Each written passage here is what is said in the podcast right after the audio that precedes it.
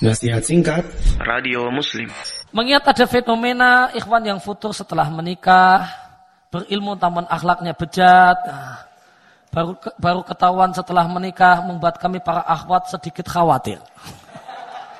Wah, salah kalau sedikit khawatir, sangat khawatir harusnya.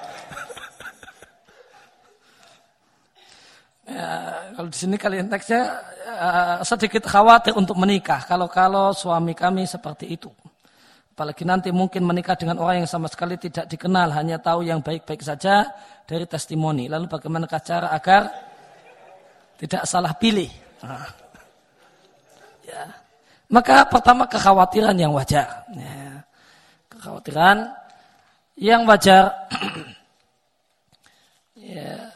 Maka kewajiban kita melakukan usaha, usaha yang diperbolehkan, ya, semaksimal mungkin, yang memungkinkan dan setelah kita melakukan usaha-usaha yang dituntunkan, yang uh, maka ya cari bu, uh, maka yang dicari bukan hanya testimoni, pujian saja, uh, minta kemudian uh, juga cari sisi-sisi kekurangannya dan di antara usahanya ya minimal minta keterangan dia, tolong jelaskan apa hal-hal yang sisi-sisi uh, negatif yang anda miliki.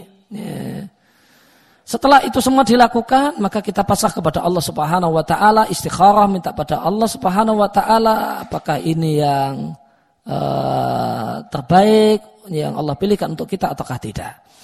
Ya, insya Allah dengan hal tersebut, ketika Allah Subhanahu wa taala memberikan pilihan, uh, Allah memberikan kemudahan, kemudian memberikan pilihan uh, ya, untuk menikah dengan lelaki tersebut, insya Allah maka itulah yang terbaik untuk diri kita.